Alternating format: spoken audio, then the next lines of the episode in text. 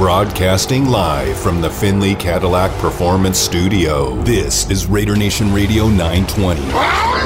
Unnecessary roughness. Unnecessary roughness. I'll think this that somewhere within the first five to ten plays of the game, the other team's quarterback must go down. And he must go down hard. It's unnecessary roughness here on Raider Nation Radio 920. Big hole, first down, end zone, touchdown, touchdown, Raiders!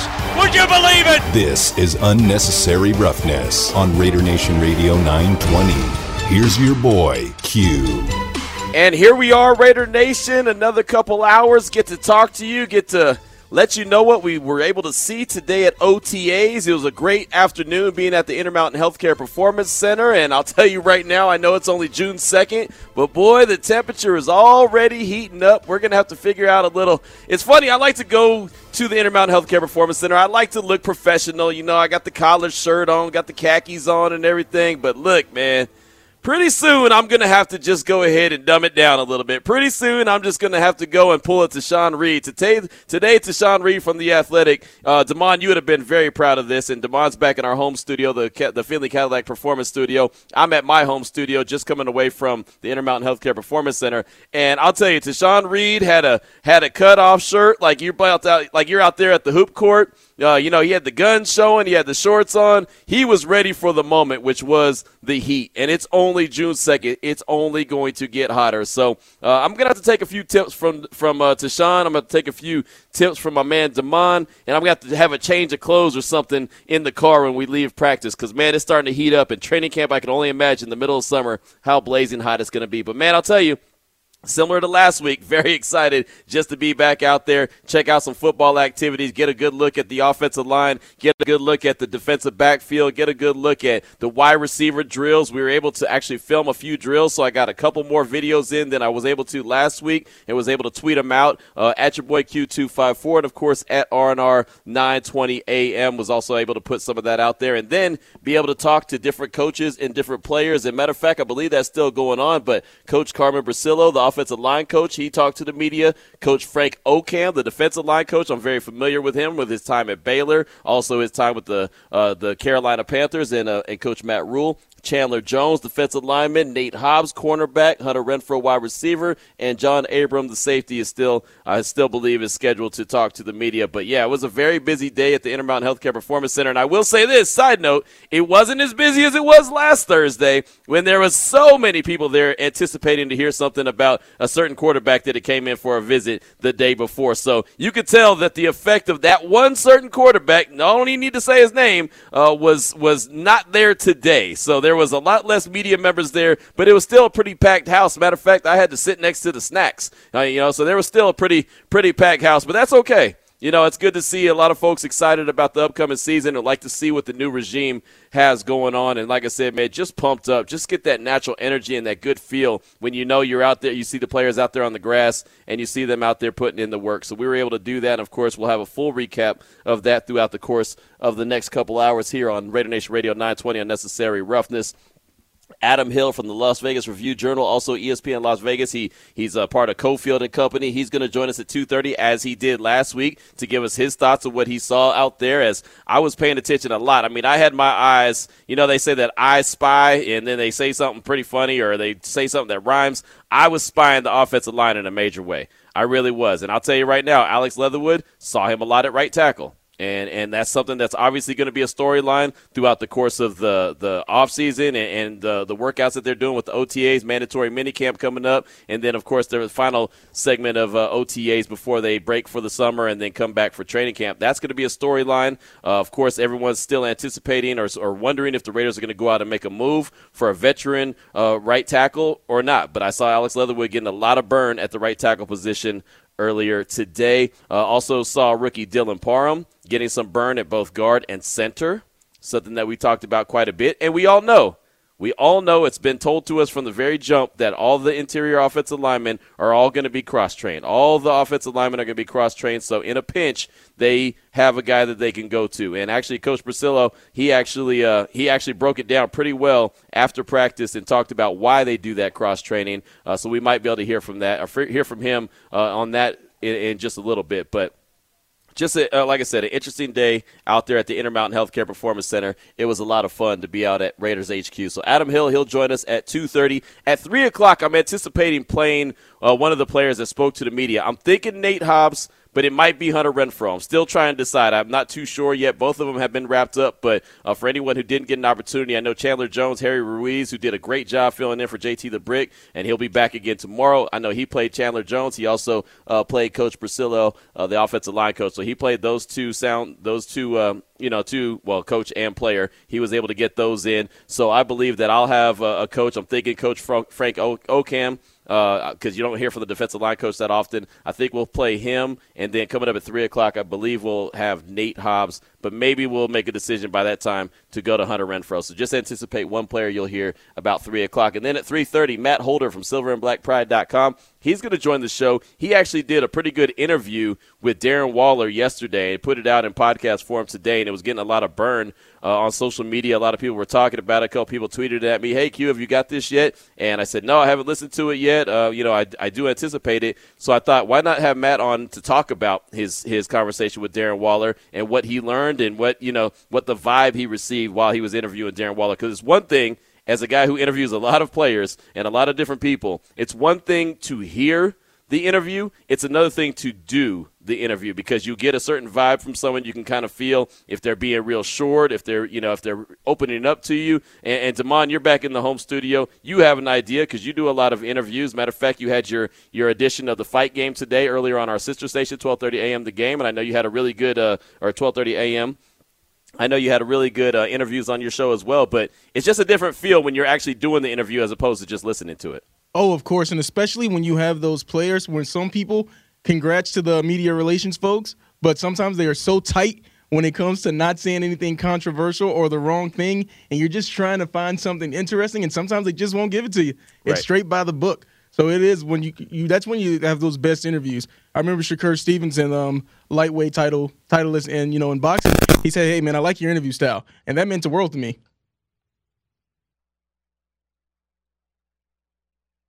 You know, so when you are out there, you're having those interviews, you're talking to you're talking to players and athletes in whatever sport it is. When you can get a good one, you know it immediately. And like you said, there's a difference between listening and actually performing those interviews. Because sometimes when I do an interview, I think in my head, I want to be Al Michaels. I want to be Bob Costas. I want to be Jim Lampley. Sometimes when you when you watch the shows or you listen to people interviewing, you're like, man, these guys, it comes second nature to them. It's so fluid.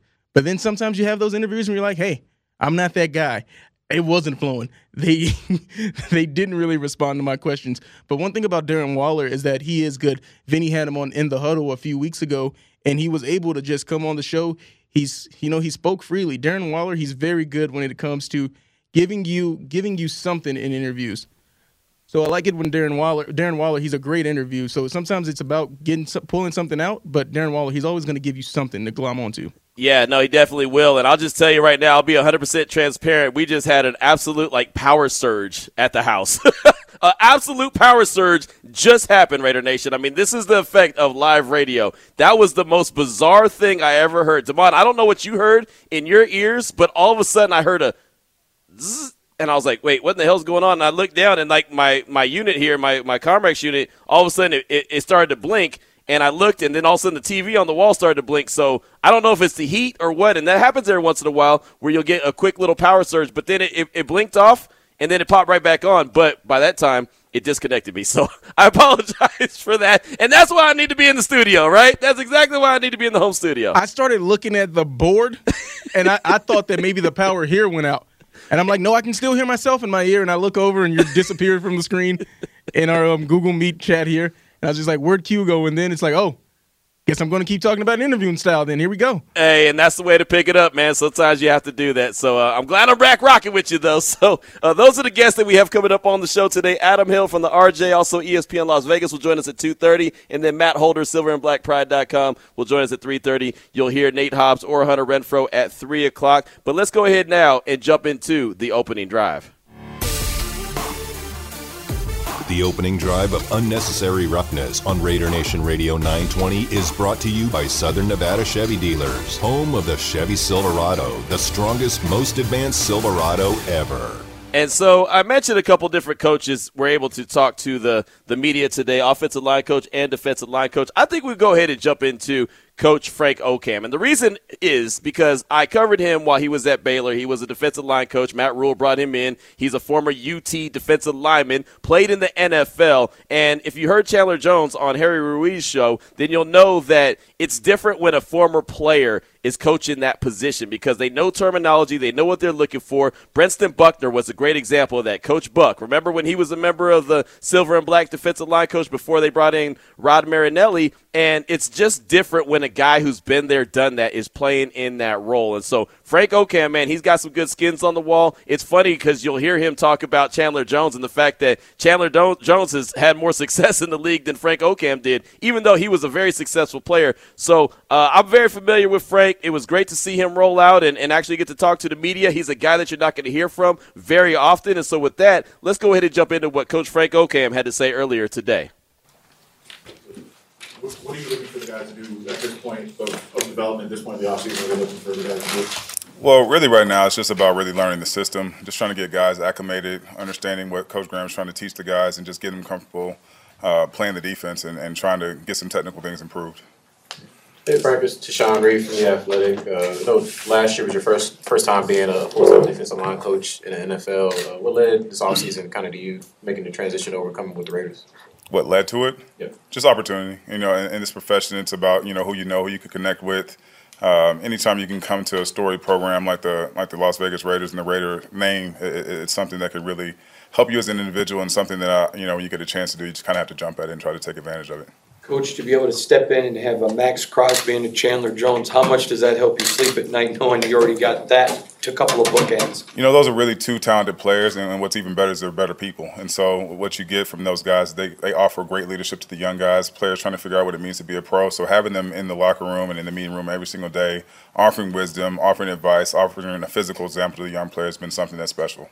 Frank Willer Ramirez with the Associated Press. That being said, a lot of times you hear coaches say they can learn a lot from the veteran players as much as players can learn. What have you learned just in the short time from Chandler Jones and that you're seeing him in dealing with the players and the coaching staff? You know, as a former player, you have to remember in the NFL that you, we're coworkers, and so you know, for me, I always like to pick the brain of someone who has 100 plus sacks because that's something I never did in my own career. So, anytime you can get some some lessons from the way they see the game, coaching points, film study points, anything to help those guys, young guys, acclimate to the game faster, I'm all ears. I have no ego in this game. I'm just trying to help the Raiders win football games. Frank, how, how much, when it comes to Chandler, and it's been early obviously, but how much does he still have left in the tank? You know this like i said he's a true professional and when you if you if you guys have been out there you see how hard he's running to the ball he's leading by example with this effort and i think that's the thing that is a is a testament to his, his longevity and his career and why he's been so successful for this long amount of time Coach Levi versus Las Vegas Raiders. Going through the draft evaluation process, what were some of the things that you liked when you saw Neil Farrell and Matthew Butler that led to those picks? You know, when you look and you're trying to evaluate, there's a lot of guys you're going through, but ultimately for those guys, I mean, they're big bodies, they're strong bodies, and they're athletic bodies. And so when, you, when you're evaluating defensive linemen in this scheme, all you're really trying to get is guys that can play the run well, press the quarterback, collapse the pocket, and, and those guys provide that kind of value. Frank Vinny Bonsignore with the Review Journal. This is a 4 3 team the last three or four years, making the transition to, to a 3 4. Is that a big uh, challenge, or do we make a little bit too much out of that? Would you say? You know, you know, listening and talking to Coach Graham, his philosophy. You know, this this league really is a sub defense, and so all that really matters is if you got some guys that can rush the passer and some guys that can stop the run. And so we'll be doing a lot of different things up front and just trying to find the best matchups for us to be successful.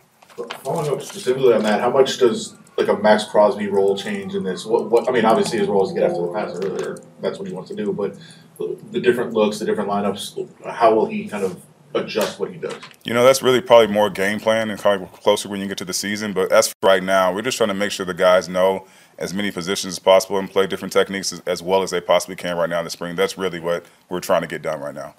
Frank, you guys added a lot of defensive tackles this offseason between the draft and free agency. What's the competition out there been like so far? It's been great. I mean, honestly, that's that's the thing that kind of drives the NFL. It's like you got to earn your right to have your job, and when the regular season starts, and so obviously, when you're looking whether you got the young guys or some veterans in the room, that they can fill the numbers in the room and know it's not going to be like that when we get to the final 53. So that makes uh, the meetings go a little bit better, the focus better, and the competition in practice even better. And that's really what you're looking for each and every every day.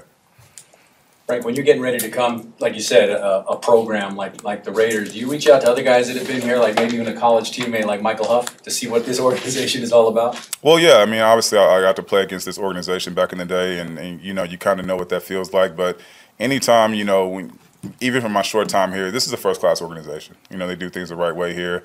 And I think that starts from the leadership all the way down. So the leadership and the head coach, the, the message and the and the image that Coach McDaniels wants to put out, the way Coach Graham wants to run his defense and styles, it's easier to fall in line here and just get the job done. And, I mean, we're just trying to find ways to, to win some football games. What's, what's the adjustment been like to Las Vegas for you?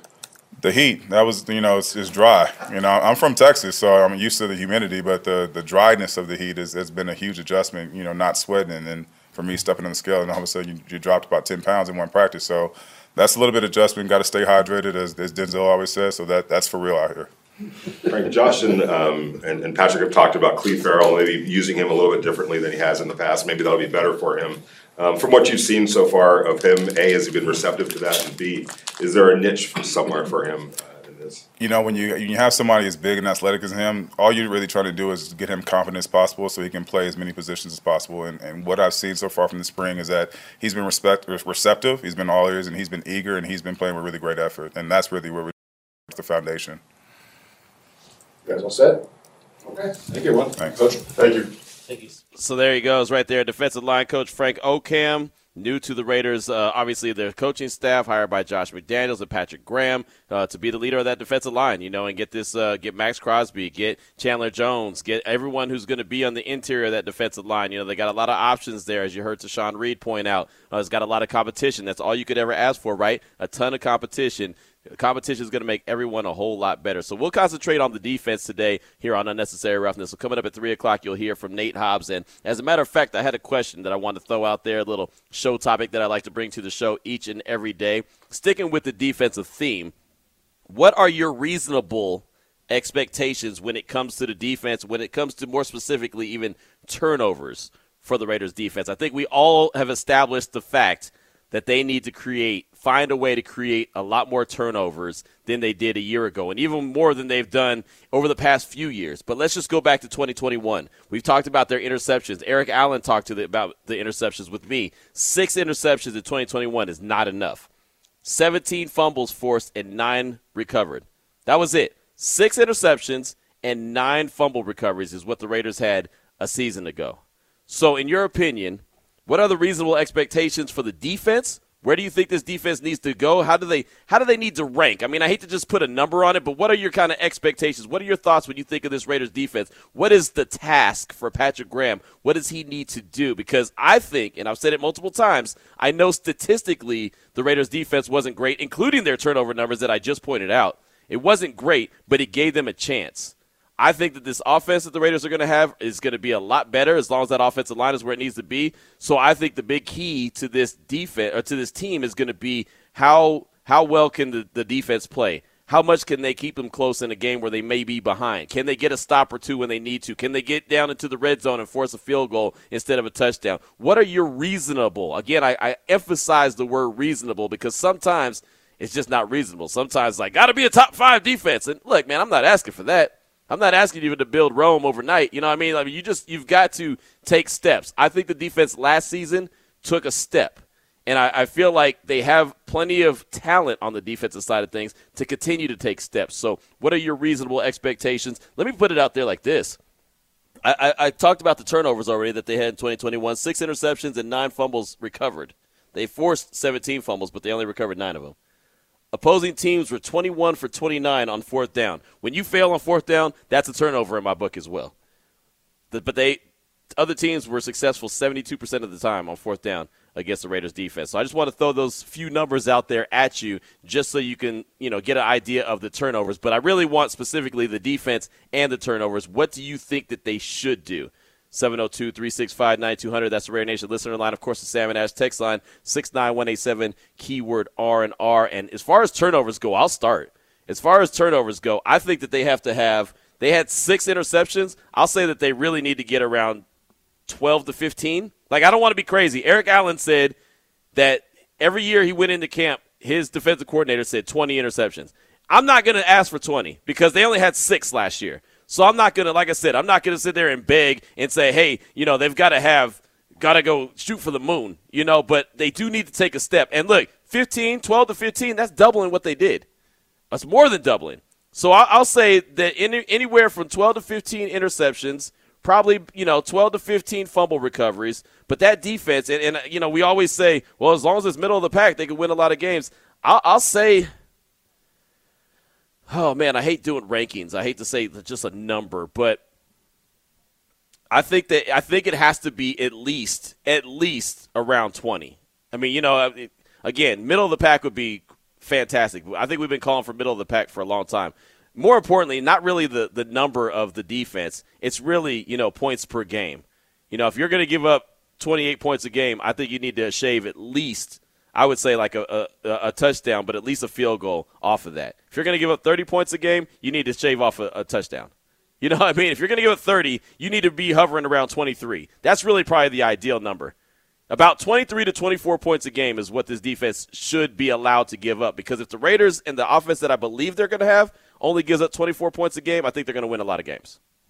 Yeah, Q, to give out some more numbers there, when it comes to turnover differential for the whole team, the Raiders ranked in the bottom five of the league at minus nine. Right. Interceptions, last in the league with six takeaways, they were also in the bottom three. And these aren't analytics; these are just pure numbers that says these that this team, facts. Yeah, these are facts that right. the team's got to get better because you say 15, that would be double. But also those total takeaways and the teams that are in the top differential for the entire team, offense and defense, when it comes to turnovers. Right. Those are all playoff teams. Right. And I know that the Raiders made the playoffs, but sometimes you could just look and say, hey, teams that take the ball away and teams that don't give the ball away, those are going to be good teams. Facts, facts. And if you create turnovers, then one, you're stopping the other team from scoring. You know what I mean? If you're getting the ball back, then the other team ain't scoring. So that's already a win right there. But you're also giving your high potent offense, you're giving them an opportunity to score again. You know, and the Raiders, one thing that they did very, very well, and they've done this for a while, is they're really good at scoring – you know, in the two minute offense, right before halftime. You know, if, if, if Derek Carr gets the ball late and, and is close, he has an opportunity to score. I really feel confident about the team and the direction that they go when they're in those moments. So if you can create a turnover and make a short field, that's just going to give the Raiders that, that much more of an opportunity to score. And, and put some more points on the board. And that's what it's all about. You know, they they didn't have a defensive touchdown at all last season. Not one. Not one. They had an opportunity to. I hate to keep on bringing up the Washington game. They had was that the game the the the uh, fumble recovery that it was early in the game. Was that I think that was Washington? No, I want to say no, that or was that Cincinnati. Cincinnati? That oh, was Cincinnati. Cincinnati. right? Cincinnati, yeah. And uh, what? Dallin Leavitt picked it up and ran the wrong way. And Casey Hayward was pointing like, "Where are you going? I'm right here. I'm your blocker. I'm right here." And he ran back to all the wash. It's like there was a safe zone right there. It's like a kid playing tag. There was the there was the wall where you could press it and, and, and or put your hand on the wall and be safe, or you could run back into all the traffic. Well, Leavitt ran back into all the traffic, and he wasn't safe, and they only scored a field goal. And for that game, that was one like just like looking back at it. I know you can't say, oh, just one play, but I'm convinced if they score that touchdown right there, the game may be different. Right, I agree. I agree 100%. You know, and, and, there were games like that, man. In the Washington game, I could point that out when Tre'von Moehrig dropped the interception at the end of the game. That was a pick six, and they didn't even need a pick six. They were winning. Remember at the time, they were winning. All they had to do was secure the, the interception, and, and boom, game's over. Game, set, match. I remember my mom had texted me in that game, was like, hey, uh, are the Raiders going to pull this one off, or are they going to lose? And I was like, hey, you know, the way the defense is giving up these uh, yards, I feel like the def- they're going to lose unless they come up with a turnover. And it was right there in Moehrig's hands, and it, it just fell to the turf. I mean, he was thinking about that end zone before he was thinking about making the catch. So, uh, yeah, that's that's that's really where I want to go. I want to continue to focus on the defense uh, throughout the course of today's show and get your thoughts on where do you think reasonably where this defense should rank. Tell me about the turnovers. What kind of turnovers do you think that they should have? Because again, if you create a turnover, you're giving your offense another opportunity. got a text from the 707 on our Salmon Ash text line at 69187 keyword R&R. The defense is only going to go as far as the pass rush takes them. If they can get 50 sacks or more, their turnovers will come and the offense will get more chances to score. That's from the 707. I'll say this. And there's always been that conversation. You know, it's like, what comes first, the chicken or the egg? You know, it's, it's like you can always have that argument. You can say that the defense is only going to go as far as the pass rush is going to take them, or you can say the pass rush is going to be complemented because the DBs are able to shut down. You know what I mean? But I know that they go hand in hand, and I agree 100%. So I'm not disagreeing with that text, but – it, those two units in particular. The corners and the defensive line, they go so much hand in hand. If you have solid corners, your defensive line is going to get more time to get to the quarterback. And if you have great edge rushers like Maxx Crosby and Chandler Jones, then your corners are going to have a better opportunity or shorter time of, that they have to cover for. So, you know what I mean? Like those two, they definitely go together. So I, I like where you're going there. 50 sacks. They had, what, 35 a year ago?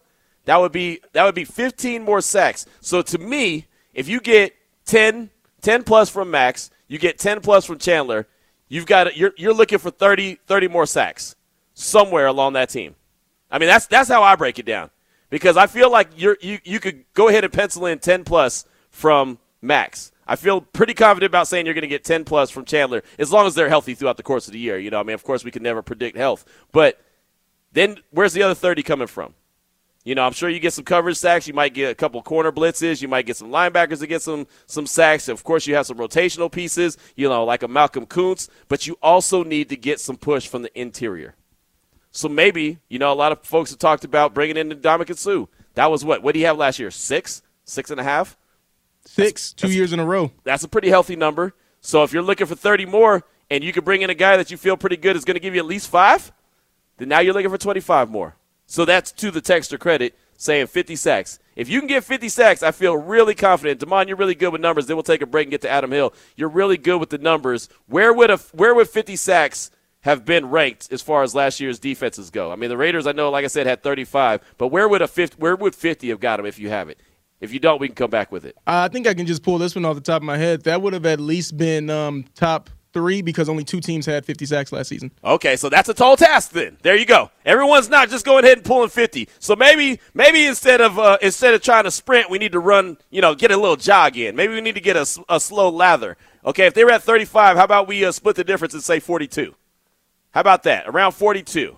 If they had 35, increase it by 7. And if you're going to increase it by 7, then you have to go back and look at the turnovers and increase them a little bit. Not a lot, Again, if they had six interceptions, how about 10? If they had nine fumble recovers, how about 12? Yeah, real quick. Um, that would have ranked 11th last season if they get 42. Okay. Yeah, so that would have been, you know, and that would have been good. Outside looking in by one because the, the other teams tied for 10th only had 43. Boom. There it is. That's 10. our guy, Demond Cotton, the statistician. The statistician. That's what it is. Statistician. I have to give you an extra le- letter or two for that. That's good stuff, man. Definitely appreciate your fine work in the the Findlay Cadillac Performance Studio. 228 is the time. Want to hear from you, Raider Nation. Of course, hit us up on the Salmon Ash text line at 69187, keyword R&R. Coming up next, my guy, Adam Hill from the Las Vegas Review Journal. Also, our, our sister station, ESPN Las Vegas. He'll join us to, to talk about what he saw at OTAs. This is Raider Nation Radio 920. Welcome back to Unnecessary Roughness. Here on Raider Nation Radio 920. I'm gonna have to kick you, you know what, today. Here's your boy Q. Quick text off the Salmon Ash text line at 69187 from the 707. The Steelers, Vikings, and Rams all had over 50 sacks. Steelers at 55, Vikings at 51, Rams 50. We've been talking a lot about defense so far on the show here on Unnecessary Roughness, Raider Nation Radio 920. Damon Cotton back in the Findlay Cadillac Performance Studio. Your boy Q. I'm sitting at the, the home studio holding it down after being out at OTAs for the inter, at the Intermountain Healthcare Performance Center in Henderson. And another young man that was out there is my guy, Adam Hill from the Las Vegas Review Journal, also our sister station, ESPN Las Vegas, part of Cofield and Company. And Adam, thank you so much for your time this afternoon. Last week we had you on following OTAs and uh, our availability to be out there and check things out. And I know you don't take a whole lot away from what you see in late May and early June, and as you shouldn't. But uh, what, what, what was your what was your main focus when you were out at OTAs today? Well, first of all, I would say it'd probably be better listening to just let OutKast play instead of me talking. I, that was good. got, me, got, got, me, got me into it a little bit. Um, my main takeaway was that, that they moved us even further away. Like last week, they were in the second field. Now they're in the third field. What are we doing? Right, exactly. Uh, yeah, but I mean, I, I think everybody, you know, again, just like we talked about last week, a lot of us wanted to see where Alex Leatherwood was lined up, especially because, you know, what were we told last week? Oh, that's just today. Oh, he was at tackle just today. You know, he's been moving around. Well, today he was at tackle again throughout the day. So uh, I guess he's only at tackle on the days that we're out there and watching, uh, or that's where he's kind of lining up right now, which I think is more the case. So uh, uh, that's what I was looking at, and then obviously just kind of that continued because again you're not going to read too much into like what they're doing offensively defensively. You're just kind of looking at them lined up and um, you want to see that chemistry continue to build between the quarterbacks and the receivers and the the tight ends and everyone else and I think you saw that a little bit crisper on the routes and the you know the connections between the quarterbacks and the wideouts. Still a couple of drops today but uh, there was one just really nice play from Carr to uh, Davante Adams down the right sideline that I was uh, you know over a defender kind of just dropped it in great catch. But then there was also a uh, they tried an end around, and there was a little botched uh, handoff between the two. So it's still a long way to the season, uh, but I think there are some encouraging signs. Just a little bit better pace, a little bit more, you know, a little bit better chemistry maybe as, as the guys continue to work together more. Yeah, I agree 100%. I was going to ask you about that pace. I felt like there was a little bit more energy than what we saw last week. Uh, what, what were your thoughts on that? You mentioned pace. Did you see the, the uptick in the energy as well? Yeah, and I think that's just to be expected, right? I mean, uh, like, I think you can you can read into every little thing that happens and freak out, or you can just say absolutely nothing matters. But I think um, there's little things you can look at as you kind of you know go through uh, go through OTAs and as we get closer to training camp and you know we'll have mini camp next week. We'll be out here three days in a row, which I think we'll get an even better idea just because um, you know you'll see them three straight days and you'll see how that kind of ramps up a little bit. But yeah, like the the more they're on the field together, and this is just the second week really that they've all been on the field together. I think you're going to see that little little subtle improvements, and uh, I think that was what you saw today. A little bit, you know, quicker pace to the drills. Like they understand what what the coaches want. They know, all right, we go from here to here to here, and they kind of uh, you know move a little bit better there. So I, I think I think you like to see that. Right, no doubt about it. Again, we're talking with Adam Hill from the Las Vegas Review Journal, also ESPN Las Vegas, our sister station, Cofield and Company. As far as what the Raiders have in the salary cap space right now, the 20, 22 so million dollars that they may have, what do you think the priority should be with what they do with that money? I mean, I I definitely think offensive line is still a place where they could work. Okay. Um, they they might be they might be thinking, you know, hey, we invested a ton on offense in the off season. Um, you know, maybe you go and uh, you know work on some you know some additions on defense. I mean, you got Chandler Jones, you got Maxx Crosby, of course, you, you paid them, but there is still you know maybe some investment in linebacker, maybe some investment, especially in the depth in the secondary. Like I think there's little spots you can pick and choose. Um, and then we'll see. I think maybe you use some of that cap space to, um, you know, be creative with some of the contracts you already have and some contracts that are coming up. I mean, look, Hunter Renfrow's out there today talking, and uh, everybody understands there's going to be an extension coming. Um, maybe you get that done and try to figure out a way. Like, listen, I I don't understand the salary cap enough to know. Like, I've studied it quite a bit, but I don't even begin to know at the level that they need to know in front offices. But I know there's ways to be creative about structuring different deals and you know moving some money away and saying, all right, well, we got some cap space. We don't have to spend it on players. We can make sure that you know we're not crippled for the next three years by kind of spreading out a little bit of that money. And I think that might be one of the ways to go as well. Uh, maybe do some of those deals right now.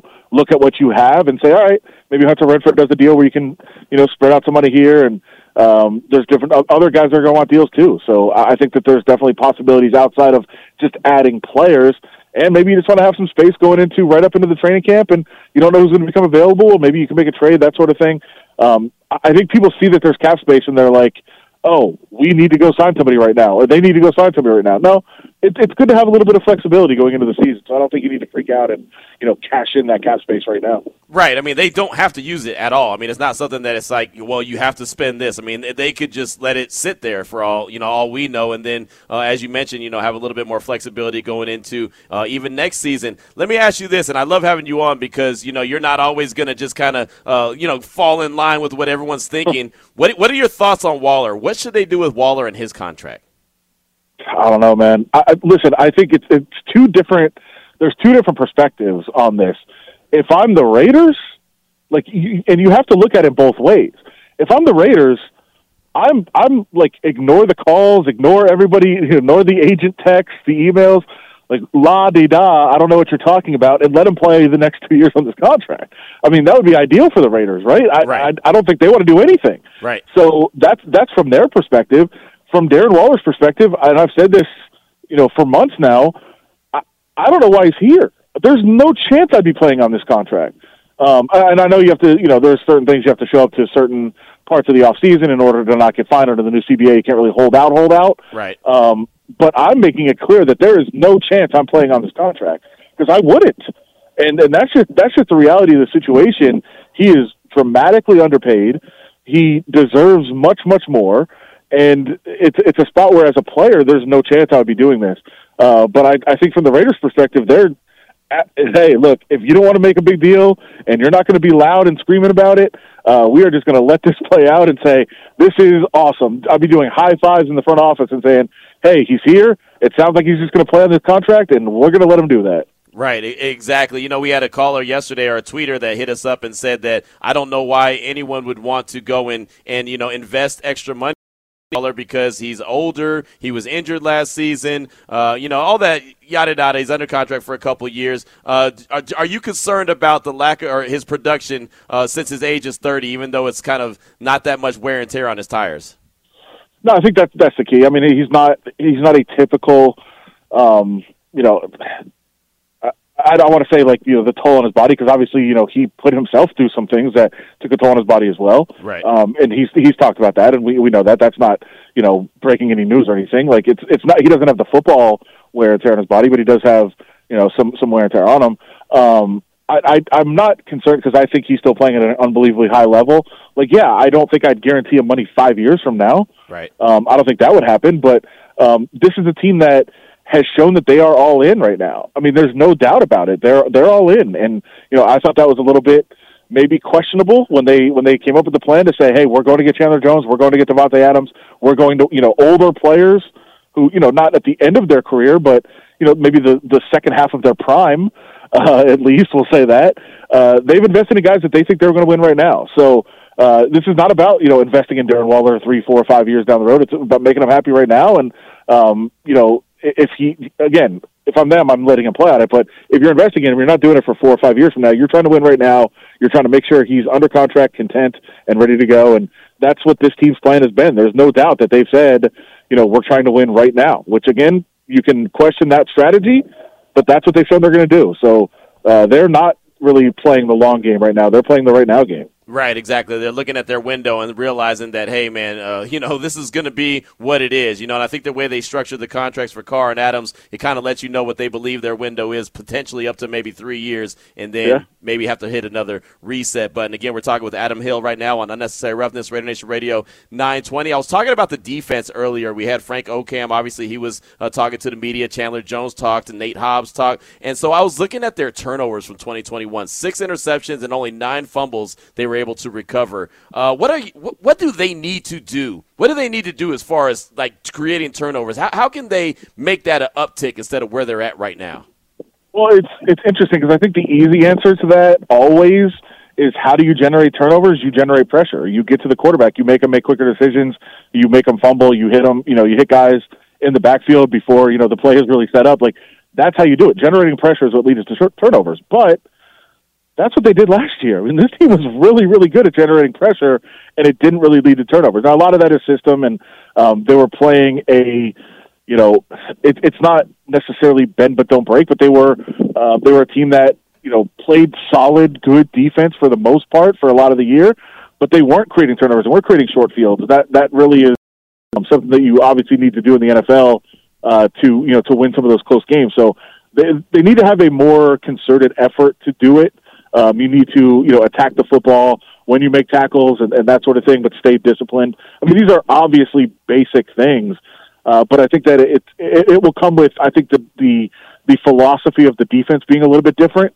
Um, it's pretty clear that they are going to, you know, blitz more. Uh, that that's something they didn't do a whole lot last year, even though they were able to generate pressure up front. If you can send more guys and you know cover in the secondary long enough to get to the quarterback, that's how you do it and make them make quick decisions. That that's how you go about doing this. But again, you say that, and then you look at last year, the amount of pressures they were able to generate, especially from Maxx Crosby, and they should have been able to create more turnovers last year. It just didn't happen. Uh, those things are also, um, you know, it's it's a, a very uh, static statistic, right? I mean, you can you can you can create turnovers one year and not do it the next with the same personnel and the same defense. Right. Uh, those things those things happen. So um, some of it is some of it's fluky, uh, but I think other of it, uh, other parts of it were you know they weren't necessarily the most aggressive defense last year, and I think that will change a little bit. Yeah, you mentioned that that's that stats is a little static. You know, it's a little fluky. But do you think that maybe the corners you mentioned being aggressive? I know you said maybe they could just sit tight with that post June first money, but do you think that maybe another veteran corner should come in here because Trayvon Mullen, you know, is not big on creating those turnovers? But I do think that maybe Janoris Jenkins is someone they should bring in. If you had to choose a little bit with that um, first June first post June first money, would you go with a corner? So you wait, wait, what you're trying to say is you think they should sign Janoris Jenkins? That's just a long way of saying it. Yeah, exactly. Thank you, thank you. I tried to add some more words in there so it wasn't 20 seconds. I can't just ask you yes or no, Janoris Jenkins. Uh, yeah, I mean, I, he's not a guy I'm opposed to necessarily. Now, again, like a lot of it is, you know, and, and I'm not, I'm not criticizing you for this. I'm not calling you out specifically. This is just what it's what fans do. It's what media does a lot of times. Like you just look at a name. Oh, that guy's good. Get him. Right. Well, like th- there's a lot more to it than you know. Hey, that guy's a good player. You, you know, not not all really good players even fit in every system, and um, who knows what they think of him um, in, in terms of how he would fit and what Patrick Graham wants to do. Uh, so I'm not saying no to him. I'm just saying there's a lot more. There's a lot more to deciding who to bring in, especially a veteran, especially at this point in the process, than just hey, this is a guy that's a good player or this is a guy that's played well in the past. Now, I think that would help. I do think a more, you know, a couple of vet. There's a couple of veteran names out there. I think in the secondary that could be helpful. Uh, that that I think would help. You know, along the same lines of Casey Hayward, not only as a player but as somebody that comes in and you know is that leader in the room. I mean, it's it's not it's impossible to quantify how important Casey Hayward was for this team.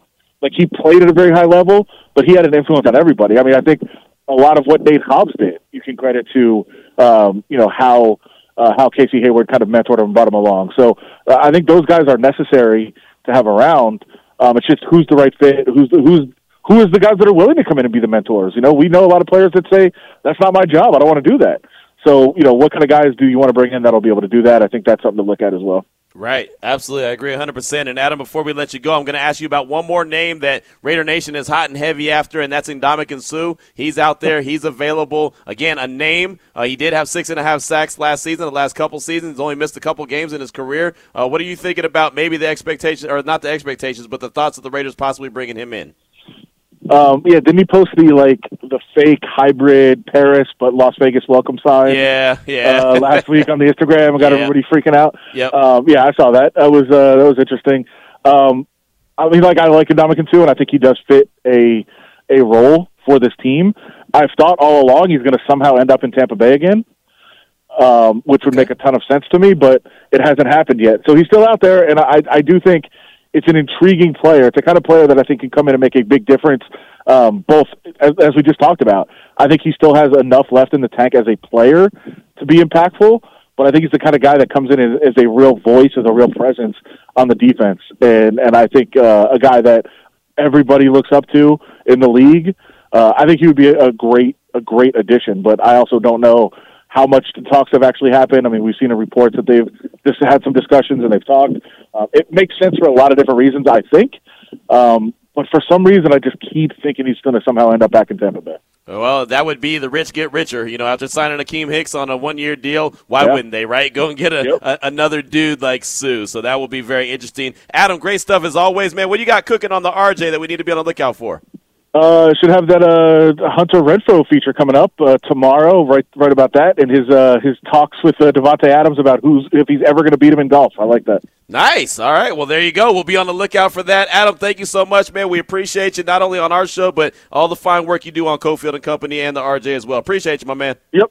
All right, I'll talk to you. All right, brother. There he goes. Adam Hill from the Las Vegas Review Journal, also ESPN Las Vegas, our sister station. Cofield and Company is a part of. And uh, hey, man, actually, you could th- put him anywhere on the station. He does a great job. You can find him on Twitter at Adam Hill LVRJ. And with us here on Unnecessary Roughness, two forty-seven is the time. Uh, when we come back, we'll get to your calls and texts. Actually, you know what? Let's do this real quick, Damon. Let's look for call number nine. How about we hook up call number nine? We're going to send you to go see Jurassic World. That movie premiere is on Tuesday. I'm going to be hosting it along with Damon. So we want to see you out there. We want to get you out of the heat and get you into the movies. And they say this is the last one. I'll believe it when I believe it. You know, when I actually see it, this the last one, then so be it. But uh, caller number nine is what I'm looking for right now 702 365 9200. We're going to send you to the movies with Raider Nation Radio 920. Hey, Raider Nation, this is Bill Romanowski, and you're listening to Raider Nation Radio 920. Boom. Welcome back to Unnecessary Roughness. Unnecessary roughness. Here on Raider Nation Radio 920. Here's your boy Q. Coming up to start off the next hour, you're going to hear from Raiders cornerback Nate Hobbs. He spoke to the media a little earlier, so we'll have that for you. Uh, also, earlier in the show, we talked to Adam Hill. Matter of fact, in the last segment, we talked to Adam Hill from the RJ and also ESPN Las Vegas, our sister station. Just talked about the OTAs, talked about the expectations for the Raiders team as they continue to evolve and try to, uh, you know, build up the roster. What are they going to do with the extra salary cap space that they have, if anything, because they don't have to do anything. So, had a lot of good conversation. You also heard from defensive line coach Frank Okam earlier in the show. So had a lot going on. Got a shout out to my guy Juan the Smasher. Got hooked up with a pair of tickets to go to Jurassic World. So we've got a ton going on in this first hour, and we're going to keep the party rolling. Let's go out to the Raider Nation listener line right now at 702 365 9200. Talk to our guy Mike in Kentucky. Welcome to the show. What's on your mind, my man? Q, it's the the guy from Kentucky. Oh, Here we go. Let up? me tell you.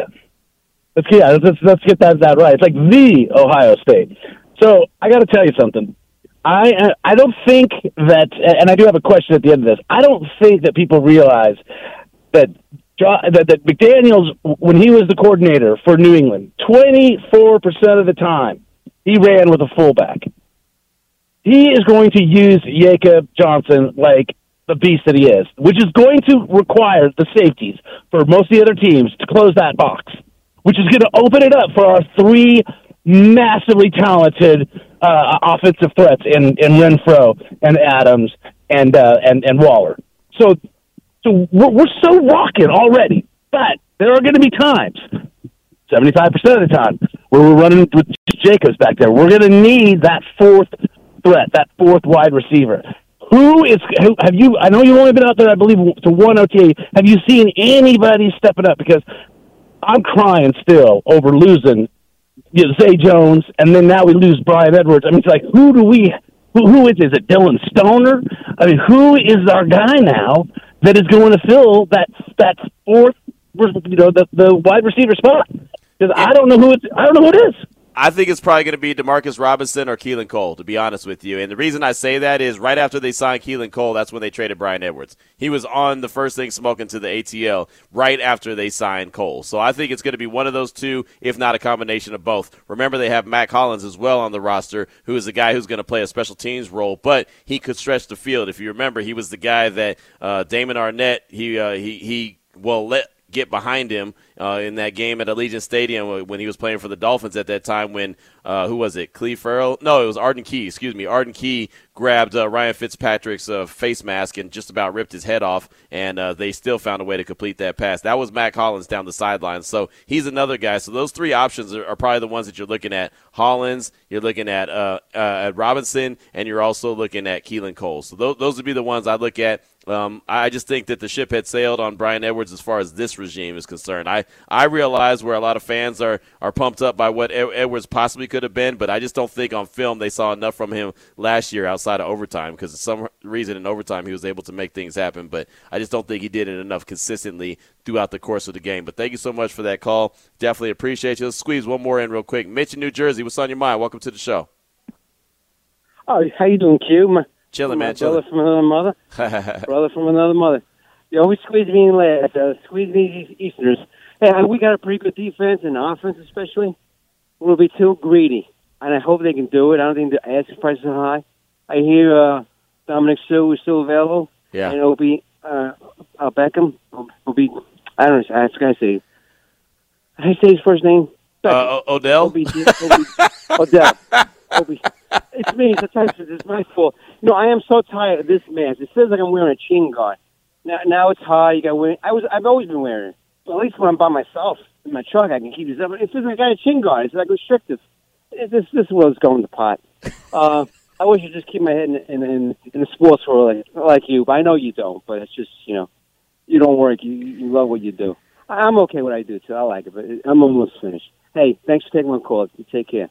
Hey, thank you for the call, man. And I, I'm going to be 100% honest with you. I have no idea what you said. I have no idea. I know he brought up Odell Beckham Jr., and I know he brought up Ndamukong Suh, and then he was talking about chin guards and, and stuff like that. Mitch, I love you, brother. I have no Come clue on, what you he said. was talking about you know Mitch drives a truck. You know, I think it's know. He's, yeah, but he's, know, he's like I was. he's Uh, at work. You know, you got to wear the mask. He's like, why can't I just wear it when I'm? I got you, Mitch. he was wearing, so he was wearing a, a mask, like a, a mask, like, you, you know, like COVID mask.